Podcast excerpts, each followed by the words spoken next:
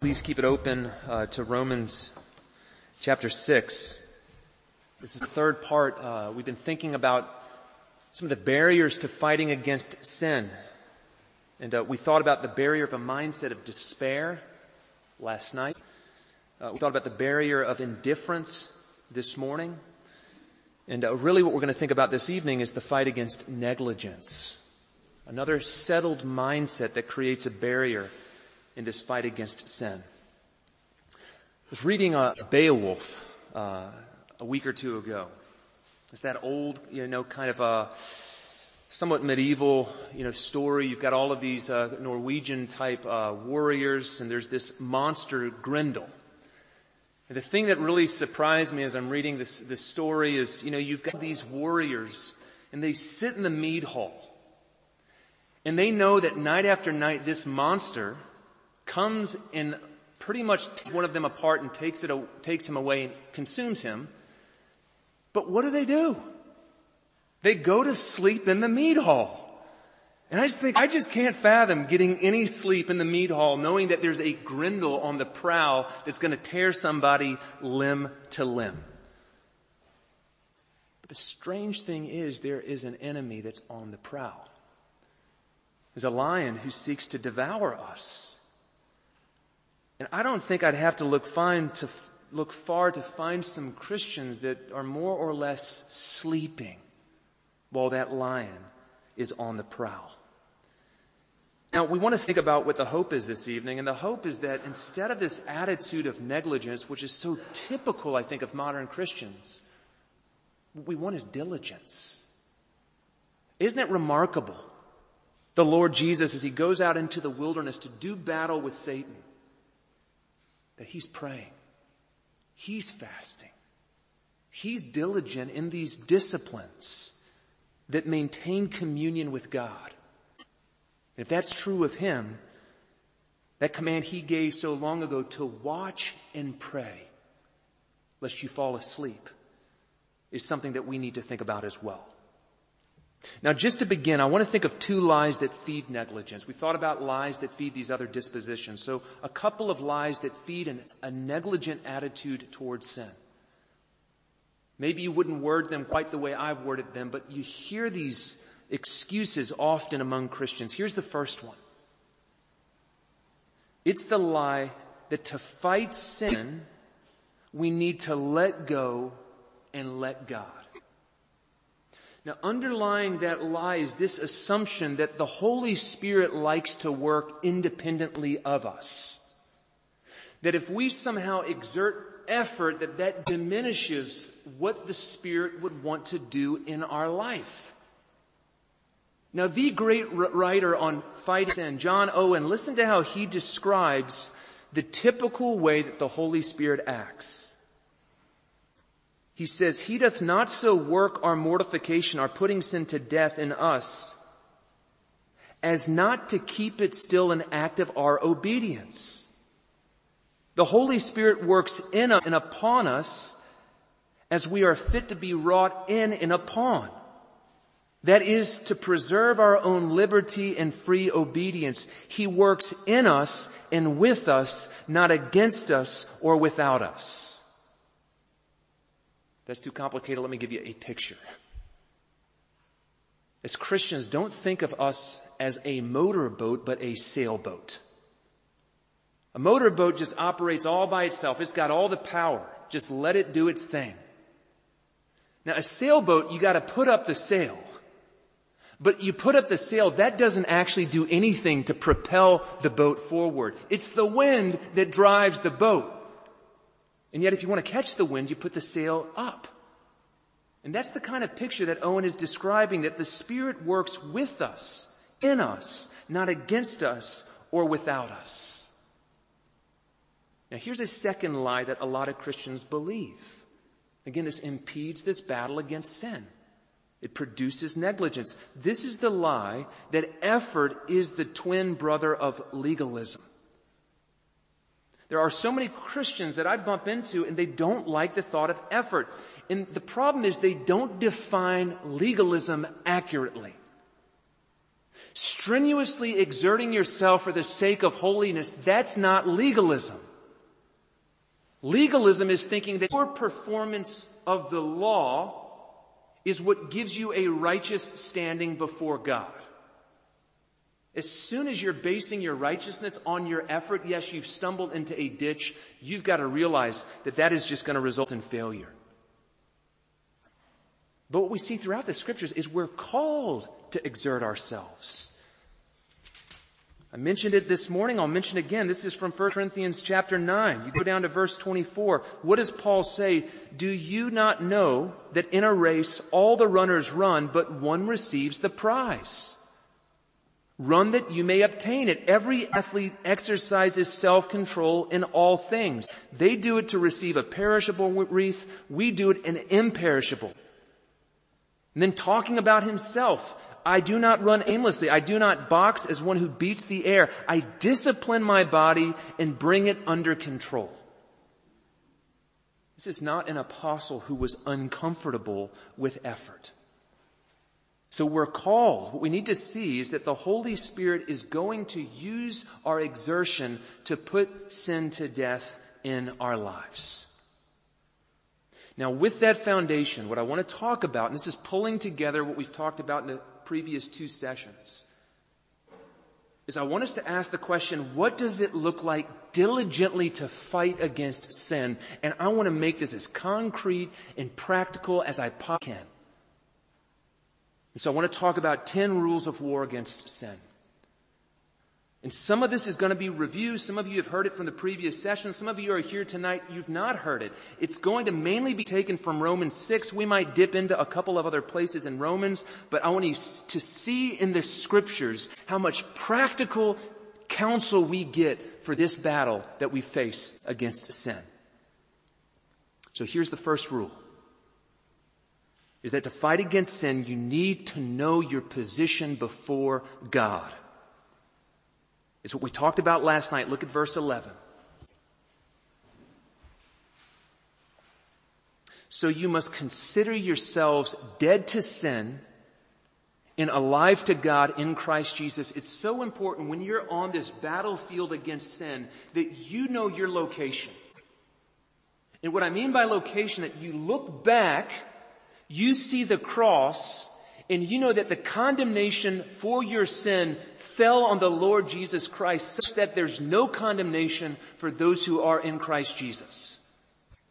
That is what frees you up from the kind of guilt and shame that is not productive, but is just a burden. But you also need to see the horizon in front of you that there's this promise we talked about last that sin will not have dominion over you. It's that horizon of hope that gives you what the strength that you need to continue to move forward. And so you know the position from behind, you know the position before, but you also need to look up and realize that the Lord Jesus Christ, He is in heaven as the high king of heaven now.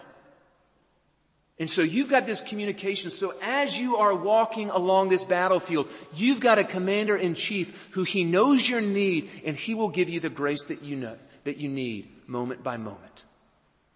To fight against sin, that rule number one is simply you've got to know your position before God. Reckon yourself dead to sin, alive to God. It's fundamental.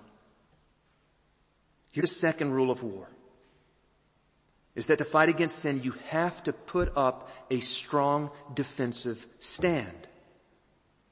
Now this is what we thought about this morning. This is verse 12. Let me just remind you of it. He says, let not sin therefore reign in your mortal body to make you obey its passion. What Paul is suggesting there is that when the temptation comes, we say no.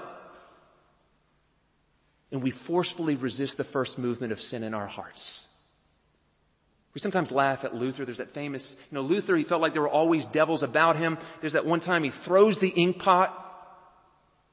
Now I'm not going to suggest that you should throw your pencil at the wall, but here's what we should do. That moment, it's so helpful. When you feel the trigger of sin, call it out. Say verbally out loud, I'm being tempted right now. When you say what happens is your whole perspective changes. It feels suddenly like you're in a battle and your attitude changes. That second rule is that we've got to put up a strong defensive stand. We've got to say no to temptation when it comes our way. Now here's the third one. Now we're getting into some newer territory. Is that if we want to fight against sin, we need to be even more aggressive on offense than we are on defense. This isn't my wisdom. If you want to see it, look, it's right there at verse 13.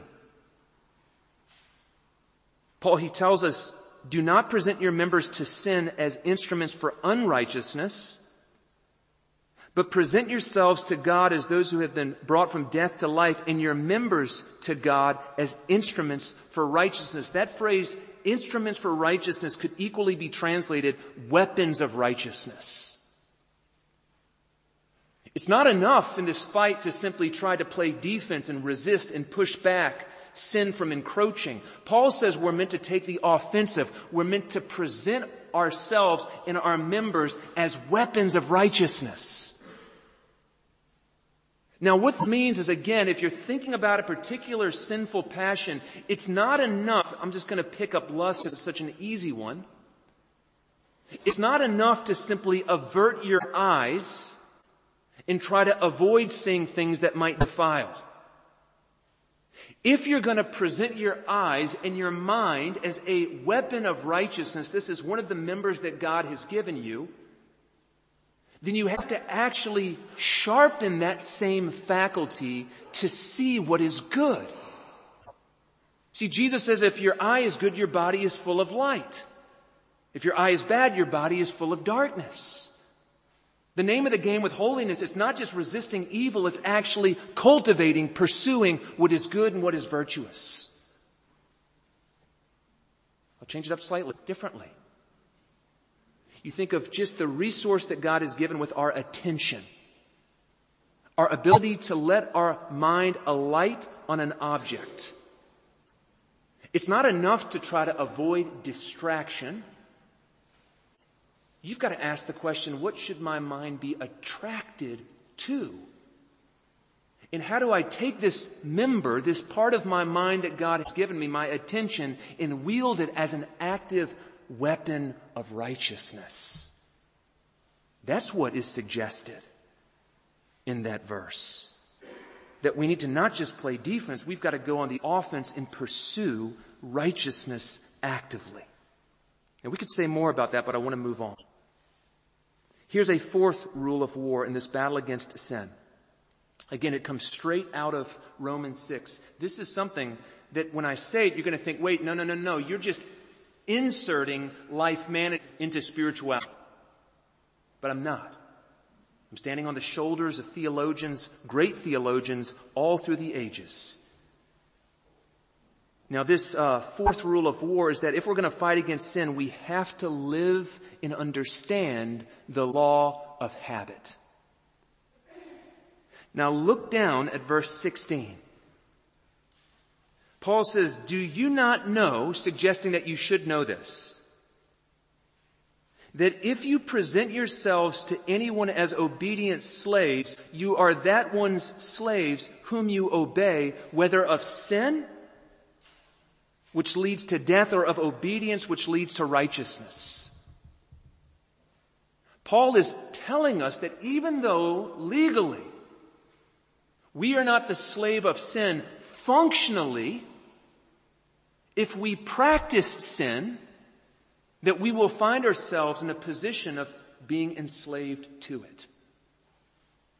We gotta be a little bit careful with all of this, but we often talk about the power of sin being broken. And in one sense, yes, but really it's the authority of sin over us that's been broken. What Paul is warning us is that actually we can hand sin power back when we choose sin and to indulge our flesh. Now just so you don't think I'm saying something I shouldn't, listen to what J.I. Packer says in his book, Keeping in Step with the Spirit. Habit forming is the Spirit's ordinary way of leading us in holiness.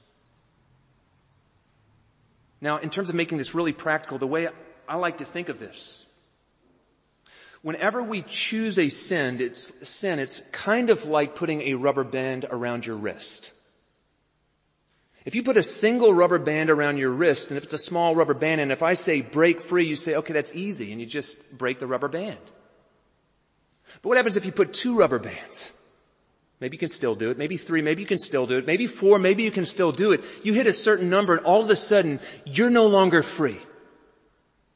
Cause you got about 35 rubber bands around your wrist holding it together. And that's what Paul is warning us that if we practice sin, we will find ourselves getting good at sin. And this is why part of the patience of sanctification is what we've got to realize as we come to Christ, we come with lots of rubber bands. Tying our wrists to all kind of sinful behavior. And often the way that the Spirit works is, you know, as long as it takes to put those on, it's one by one as we take them off that we discover the fullness of the freedom we have in Jesus. But what I want you to see is that this law of habit, it works both ways. That the more we practice righteousness, the more free we are to be righteous. The more we practice sin, the more functionally we will find ourselves feeling as if sin is a master in our life. Now here's the fifth rule of war. That if we want to fight against sin, that we need to meditate on the sinfulness of sin. Now again, I'm going to tell you something, this is really unpopular. It sounds, you know, kind of like it would be bad for your mental health. It's the kind of advice that you get from the Puritans though. Someone like John Owen would tell you to load your conscience with the guilt of your sin. Now the reason he's saying this is because the problem with so much of our sin is deep down there's something in it we like. We're not really willing to give it up. It still gives us some little buzz, some little, you know, pleasure. And until we really see it for all of its sinfulness, we're not willing to cry out and say, Jesus, take it away. Now, when I tell you to meditate on the sinfulness of sin, we thought about that this morning. Let me tell you what I'm not saying. There's a fundamental difference between sin loathing and self-loathing. Between condemning talk and confessional talk. I'm not telling you to sit back and talk about how horrible you are as a person. That's way too egotistical to be of any use. What you do is you take that little darling passion that you think is life-giving and you put it out and you look at it and like we did this morning, you think of the danger, the guilt, and the evil. What you really want to do is take the cross and picture Jesus and there he is suffocating and he's bleeding and everybody's mocking him and you put that little darling sin right beside him and connect the dots and realize this is what it did to my Savior. And when you leverage that love in your heart for Jesus, which I know you have if you're a believer, and you put the love of Jesus next to the love of that sin, what happens is that sin begins to lose a little of its shine and a little bit of its attractiveness. And so if we really want to see begin to be diminished, we've got to be willing to think on the sinfulness of sin. The misery that it really causes us.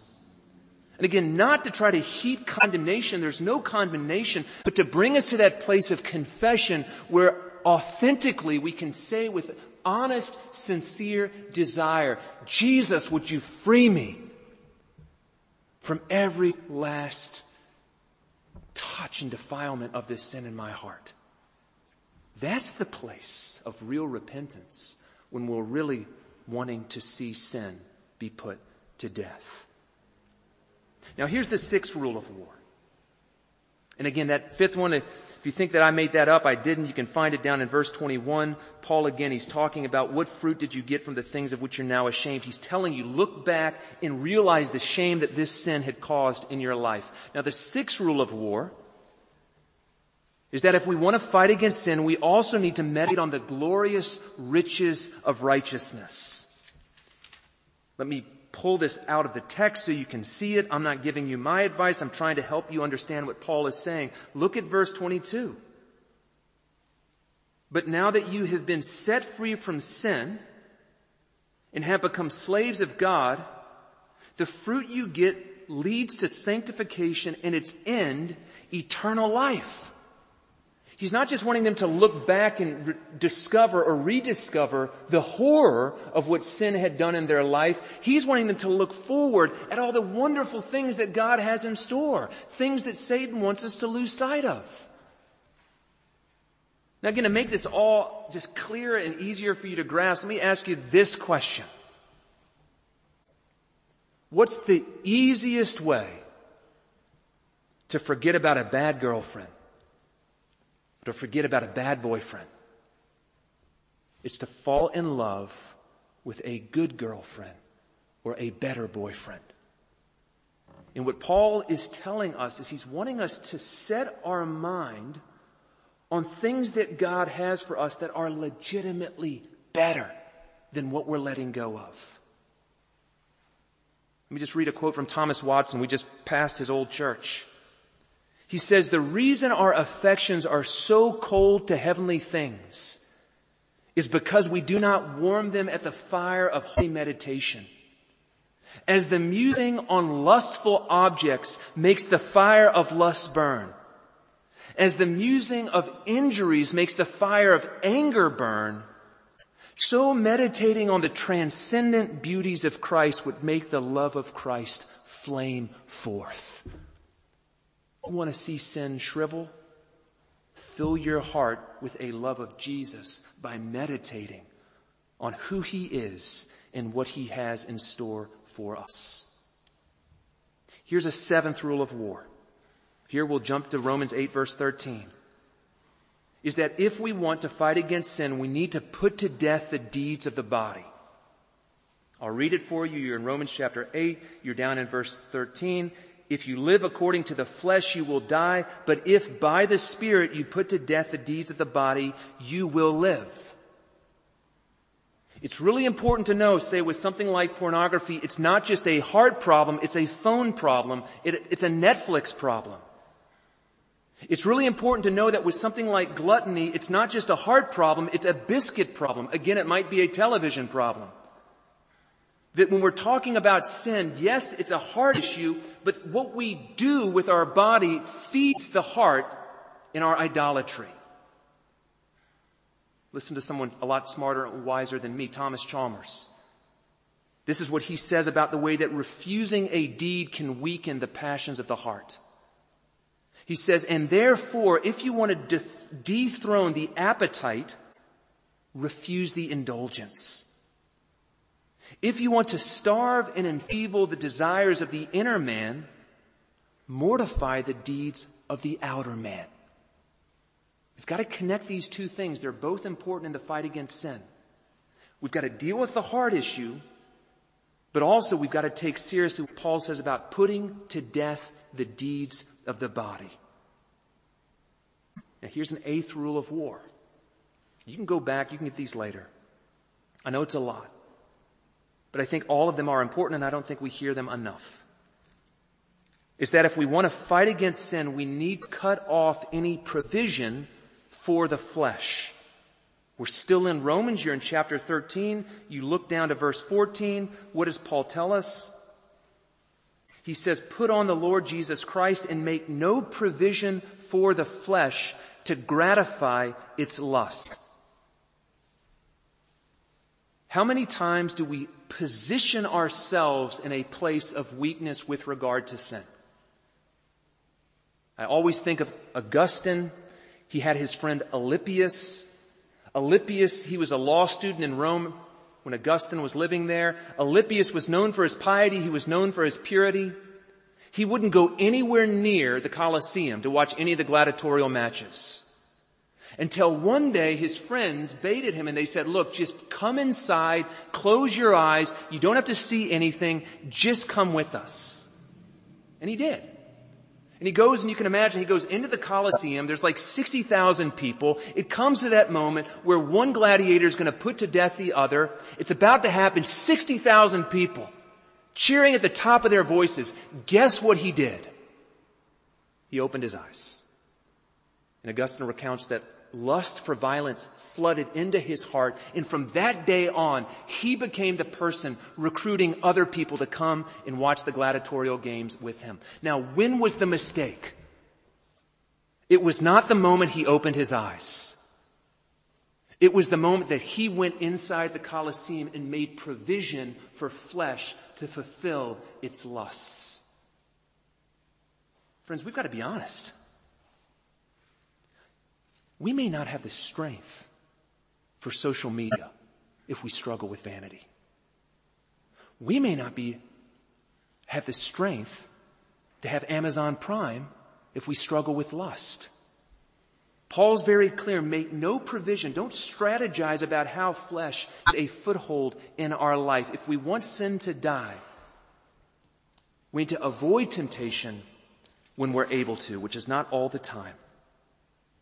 Here's the ninth rule, guys. We're going to 10. The ninth rule of war. If we want to fight against sin, we've got to be all in the battle. If you want to see this, we're in chapter 12, verse 2. Or rather, verse 1, Paul says, I appeal to you therefore, brothers, by the mercies of God, to present your bodies as a living sacrifice, holy and acceptable to God, which is your spiritual worship. What's so interesting about his use of the body there is what he suggests is that anywhere we are physically present is a place where we're meant to live out a life of spiritual worship to Jesus. And what this means is that we're never off duty. That you can't think, okay, I can relax from the battle of sin. God can give you rest. But we've got to realize wherever we are is a theater of war. And that what we're called to be is a living sacrifice. And when you talk about being holy before God, this means that there's no such thing as a small sin. You can't just decide I'm going to deal with this one because it seems big to me, but not this one because it seems small to me.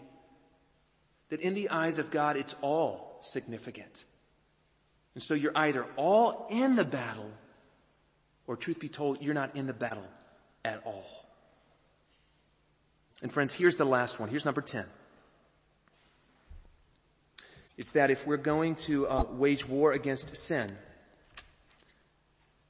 is that we need that defiant hope that we talked about last night. We need to know that God's words are promised to us that sin shall not have dominion over us. And so because of this, again, we don't trust our feeling, we don't trust our track record, we trust in the promise and in the word of God that He will finish that which He has begun in our life. The way I want to uh, just illustrate and the way I want to wrap this up is there's this remarkable uh, passage in Isaiah chapter 8. And in this passage, uh, God is telling his people through his prophet that he's bringing in the Assyrians. That because they've rejected the still and the slow waters of Shiloh, that he's going to flood them with this river from the east. And the thing is that the people of God, that they're going to experience the challenge as well, that this river, it's going to go up and it's going to go up. And what he says is that it's going to sweep into Judah. It's going to reach all the way to their neck. But what he gives them is this watchword. And the watchword that's going to preserve them as the water gets to their ankles, as the water gets to their knees, as the water gets to their waist, as the water gets to their shoulders, as the water gets to the neck, there's going to be one word that's going to preserve them in those fearful circumstances. Emmanuel. God with us. That in all of it and through all of it, He's with us. And listen to this wonderful little hymn that God gives His people in this context. Be broken, you peoples, and be shattered. Give ear, all you far countries. Strap on your armor and be shattered. Strap on your armor and be shattered. Take counsel together, but it will come to nothing. Speak a word, but it will not stand. For, what's the basis of this trust? that the battle is ultimately going to be won. Emmanuel. For God is with us. And friends, that is the reason we can have such hope in this battle. Yes, sin, it's strapping on the armor. Yes, Satan, he's taking counsel with all his legions of evil to do us wrong, but the word that's going to preserve us and that gives us hope, even in the moments where the water is up to the neck, is Emmanuel, God is with us. And he will get us through the waters. He will get us through the fires. And ultimately, he will get us to that eternal life that's been purchased for us through his son, the Lord Jesus. I know it's a lot, but it's a battle worth knowing how to fight. What I want you to see is just how much instruction God has given us such that we can really wage war against sin. Let's pray.